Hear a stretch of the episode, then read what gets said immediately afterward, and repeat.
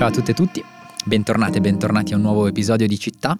Io sono Paolo Bovio, questo è il podcast di Will che racconta le trasformazioni delle città contemporanee, come cambiano le nostre città. Oggi il viaggio di città passa da dei luoghi che fanno parte della città ma in qualche modo rischiano di rimanerne esclusi, le periferie, i margini. Come sono le città viste dai margini. Oggi ne parliamo con Alice Ranzini, benvenuta Alice. Grazie, grazie Paolo. Grazie a te di essere con noi Alice, tu sei ricercatrice in politiche urbane al Politecnico di Milano e sei studiosa delle periferie urbane, dei loro fenomeni.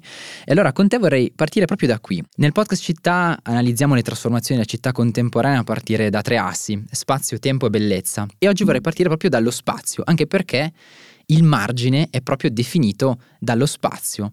È una metafora spaziale, la distanza dal centro, che però in qualche modo è finita per indicare una condizione, una condizione di, di fragilità, di rischio di esclusione. Il concetto di margine richiama nell'immaginario collettivo una sovrapposizione con la condizione di marginalità. Nonostante appunto questi due termini non siano esattamente sinonimi, intanto perché il margine è proprio una condizione anche spaziale, una posizione eh, rispetto a qualcosa che noi definiamo come centro, cioè che posizioniamo in una condizione gerarchicamente superiore rispetto al quale il margine si relaziona in una condizione di mancanza. Ecco, il margine però non è una condizione di totale esclusione, Invece è più una condizione di limite, di rischio, eh, che nelle nostre città è sempre più frequente e, e sempre più connessa a una situazione di eh, rischio di vulnerabilità, rischio di povertà a volte. Ecco, proprio parlando eh, del reale, delle condizioni materiali, che cosa determina questa condizione di distanza fisica dal centro? Quando andiamo eh, non tanto nell'immaginario, ma poi andiamo proprio a vedere e a conoscere le situazioni che, a guardare più da vicino, le situazioni che ci sono nelle nostre città, che cosa vediamo? Che cosa si determina in questa distanza progressiva dal centro? C'è sicuramente nei margini un tema di eh, in alcuni margini un tema di ridotta capacità di mobilità, in particolare per alcune figure che, le, che li abitano i margini, no? Eh, e non sto parlando soltanto di chi, per esempio, ha delle disabilità, per cui fa effettivamente fisicamente fatica a muoversi, ma anche delle persone che hanno una ridotta mobilità per via, per esempio, della loro età anagrafica, i bambini o i giovani, no? Eh, oppure anche pensiamo a, alle donne eh, che si devono prendere cura dei loro figli. Tipicamente le donne sono caratterizzate da spostamenti con molte tappe nella città nel corso della loro giornata. Eh, questo rende più faticoso più complicato muoversi nella città. Se si abita in un luogo distante dal centro, magari poco servito dai mezzi pubblici o magari banalmente che ha degli spazi pubblici, dei marciapiedi, delle strade poco sicuri, poco illuminati, poco agevoli da attraversare, eh, questo rende chiaramente la quotidianità delle persone che abitano quei luoghi molto più complessa.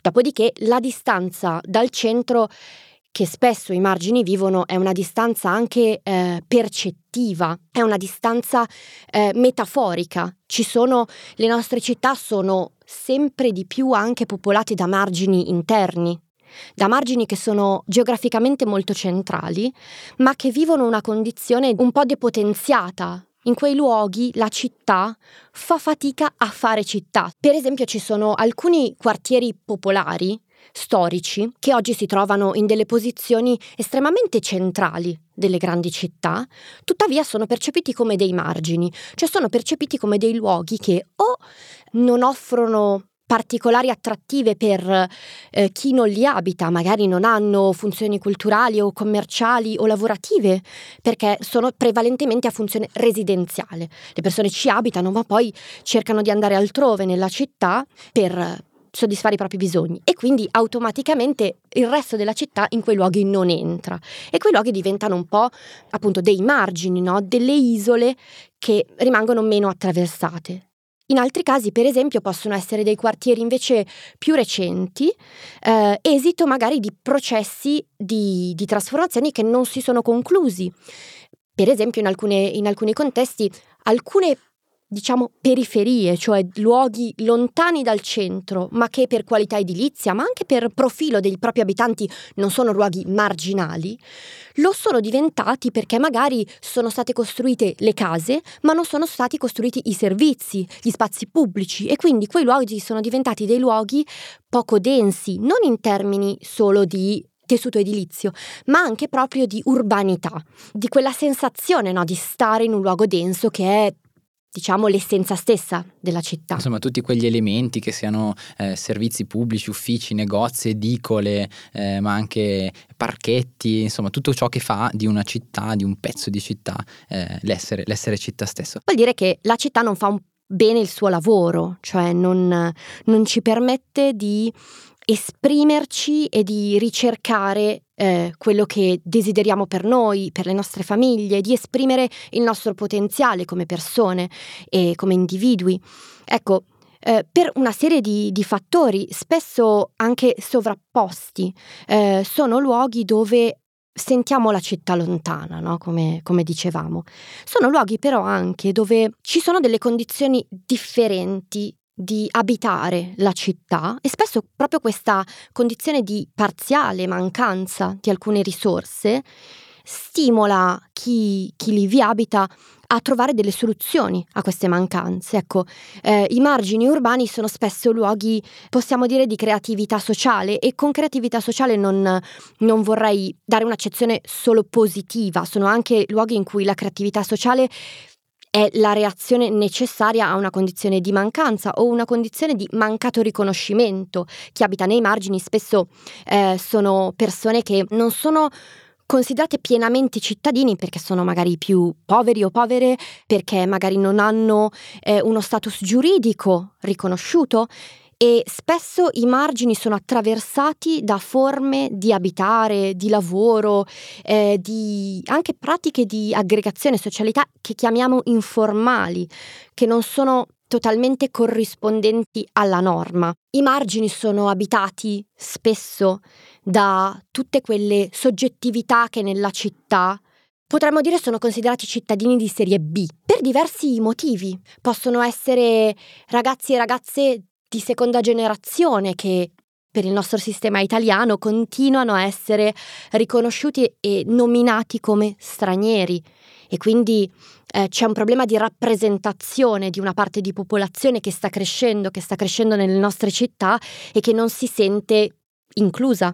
C'è un problema di appunto persone e individualità a basso reddito o senza reddito che popolano le nostre città e che hanno bisogno di, di un supporto, eh, di un supporto economico, ma anche di, di politiche sociali, di un accompagnamento sociale che li possa sostenere nei loro percorsi di vita e che rimangono spesso invisibili. Parliamo di, di, senza dimora, ma non solo, di molte per esempio persone migranti che trovano approdi di fortuna nelle nostre città e rimangono in una condizione di informalità abitativa, lavorativa e quindi che scompaiono un po' dai nostri radar, no? E, e quindi per loro qual è la città che andiamo a, a progettare, a costruire? Quella dei margini che li accoglie, mi viene da dire. Esattamente, il margine in effetti fa quello, no? Comunque permette di stare nella città. Ecco, lì ci abbiamo parlato dello spazio, quanto sia importante eh, la dimensione dello spazio nel definire i margini, ma come anche questo spazio sia uno spazio metaforico perché aree della città che sono anche molto interne alla città possono in qualche maniera diventare marginali. Ma se invece passiamo a un altro asse, eh, che è uno degli assi fondamentali che proviamo a attraversare nel podcast città, cioè l'asse del tempo. Da questo punto di vista cosa possiamo dire? Come cambia il modo di vivere il tempo quando ci troviamo ai margini della città? Ecco, il margine, il tempo nel margine sta molto in un'ambiguità e in un'ambivalenza di qualcosa che da una certa prospettiva è espulsione, è appunto è marginalità negativa, dall'altra parte è gesto di riappropriazione della città, è creatività, è necessità di rimanere dentro la città. Per esempio, questa dimensione dell'informale è molto legata alla dimensione dell'informale abitativo. Tipicamente nei margini non è infrequente trovare situazioni in cui le persone abitano senza titolo Uh, le case in cui, in cui, risiedono. E in quelle case o in quegli spazi a volte eh, le persone cercano di adattare il loro modo di vivere a una città che tendenzialmente li espelle. Eh, possono essere famiglie migranti, per esempio, che non hanno eh, i requisiti magari per accedere a, all'edilizia residenziale pubblica o non hanno il capitale necessario per acquistare una casa sul libero mercato o pagare un affitto sul libero mercato, si trovano magari in, in situazioni di informalità abitativa, di subaffitto, di, anche a volte di occupazione abitativa, no? E trovano nella città dei patrimoni, delle case, del, dei patrimoni edilizi che sono eh, più accessibili per diversi motivi, magari perché sono vuoti, magari perché sono eh, stati acquistati all'asta per esempio e quindi sono più facilmente riacquistabili o affittabili, sono più economici, no?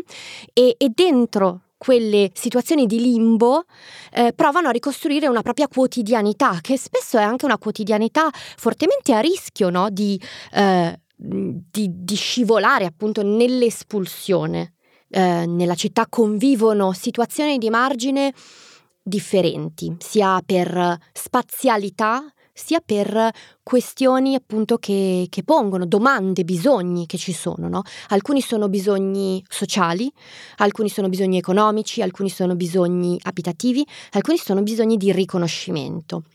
In generale credo che la questione trasversale sia proprio quella del riconoscimento, cioè l'iniziare a cominciare a guardare i margini non dal centro, ma dentro il margine e provare a entrare dentro i margini e ridare dignità al margine di luogo che esprime un'identità, una domanda che è propria, che non è una domanda di mancanza rispetto al centro.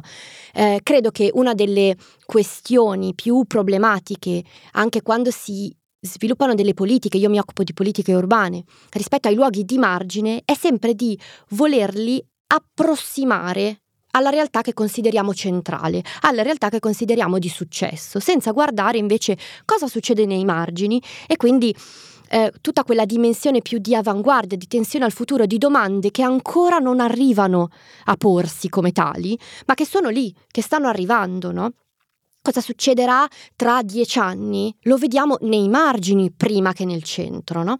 Ecco, io credo che sia importante riconoscere lo statuto del margine come uno statuto che può davvero eh, farci immaginare la, la città del futuro. E quindi insomma possiamo dire che ritroviamo questa ambivalenza. Da una parte la necessità eh, la necessità economica soprattutto, ma anche la necessità in termini di autopercezione eh, di dover fuggire dal rischio di un'esclusione, di un'espulsione. Dall'altra parte forse eh, forme di creatività che in qualche maniera non ci si aspetta, no? che vanno a, eh, a scombussolare, no? a, a, sovvertire quello che sarebbe la norma eh, dell'abitare, dell'abitare urbano.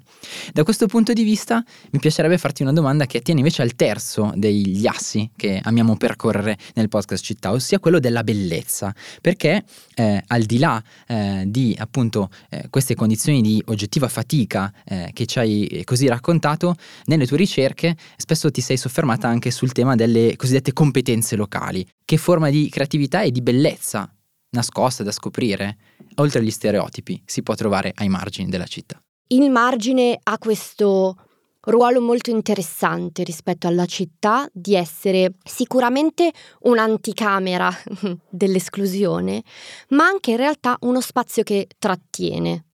Se rileggiamo i margini, diciamo trasversalmente, a tirare delle questioni che magari sollevano più o meno a seconda di quali luoghi stiamo guardando, un po' un filo conduttore è proprio quello dei bisogni, dei desideri anche non ancora messi a fuoco dalla città, no? E forse di cui la città si deve ancora appropriare. Sono luoghi anche, lo dicevamo prima, dove le politiche eh, fanno fatica o hanno fatto fatica a intervenire, no? E quindi sono rimasti un po' laschi da questo punto di vista e in certi casi questo ha fertilizzato un po' una dinamica di auto-organizzazione in alcune situazioni, ma anche di, di reti, di soggetti che, che, sui territori, che dentro questi margini hanno provato a lavorare, intervenire eh, in modo più o meno formale, non per forza eh, attraverso progetti, siamo molto abituati a pensare a progetti, ma anche semplicemente con delle spinte anche individuali, no? di provare ad abitare, di rendere dei pezzi della città più somiglianti a se stessi, più rispondenti no? ai propri bisogni, che forse sono bisogni appunto ancora poco riconosciuti. E quindi sicuramente la città dei margini è anche una città densa di soggetti, di attori, di soggettività che dentro quei margini lavorano e che provano a portare alla città un modo diverso di farsi città. Negli ultimi anni si parla spesso di scuole di frontiera. Eh, scuole di frontiera sono quelle scuole che eh, tipicamente sono frequentate per esempio da componenti molto significative di alunni di origine non italiana per quanto riguarda il Seconde nostro paese. generazioni che sappiamo essere una quota crescente anche della popolazione scolastica italiana. Esattamente. E questo è vero soprattutto nelle città, nelle grandi città. Assolutamente. E ancora di più nei margini delle grandi città. Assolutamente. Ecco, in queste scuole, per esempio, eh, non è infrequente che nonostante la città le percepisca come dei problemi, come problematiche, come scuole difficili, eh, come appunto scuole di frontiera nel senso che sono la frontiera dell'inclusione, ecco, in realtà ci siano eh, per esempio gruppi di genitori che provano a trattare quella diversità esplosiva che c'è dentro la scuola come una risorsa, come la possibilità di sperimentarsi con una società realmente multiculturale, no? E provare a mettere a fuoco nuovi modi, per esempio, di convivenza all'interno di un ambito molto ristretto, se vuoi, molto quotidiano, che è quello della scuola, che però pone delle questioni importanti, delle questioni significative che soprattutto sono molto urgenti per tutta quella comunità che intorno alla scuola si raduna. Ho usato l'esempio della scuola perché mi sembra molto pertinente rispetto alla questione del margine come un po' ambivalente, no? Appunto noi percepiamo queste scuole di frontiera come dei problemi, eh, scuole dove non si impara a sufficienza, non si acquisiscono tutte le competenze che una ragazza o un ragazzo dovrebbero avere per il proprio futuro, in realtà, quando si entra dentro quelle scuole, si scoprono dei mondi di avanguardia, frontiera in quel senso, cioè si scoprono genitori che hanno imparato nella, eh, tra l'uscita di scuola e la riunione genitori a interfacciarsi con una comunità che è sempre più complessa, multiculturale, eh, intergenerazionale. E io credo che riguardare le scuole di frontiera in un senso propositivo e al futuro ci aiuti a riappropriarci un po' di un, di un concetto di margine come di sfida, no? come di soglia tra quello che è e quello che potrebbe essere, magari anche ridiscutendo eh, quelli che sono i modelli della città che vengono dal centro no? e quindi riposizionando il margine in una posizione, se vogliamo, più centrale, se vogliamo usare questa metafora. Insomma, ci abbiamo parlato di margini fisici di margini mentali, di margini sociali, eh, se vogliamo. Abbiamo parlato eh, di quali potrebbero essere le mancanze eh, e le domande che i margini pongono al resto della città, alla città del suo insieme. Abbiamo visto però come anche i margini in qualche maniera raccontano il futuro della città, perché proprio lì ai margini si anticipano delle dinamiche che magari in futuro vedremo molto più diffuse e, e molto più determinanti per l'identità della città stessa nel suo intero. Quindi gli immagini come un luogo di laboratorio, di sperimentazione, di creatività anche. È stato un viaggio molto interessante questo ai, ai margini delle città. Io ti ringrazio, ringrazio Alice Ranzini, ricercatrice in politica urbana al Politecnico di Milano. Grazie per essere stata con noi. Eh, grazie a Will e grazie a te Paolo per avermi invitato. Davvero un piacere e a tutte, tutti voi all'ascolto do appuntamento a un nuovo episodio di Città, il nostro viaggio attraverso le trasformazioni dei centri urbani e anche dei loro margini continua.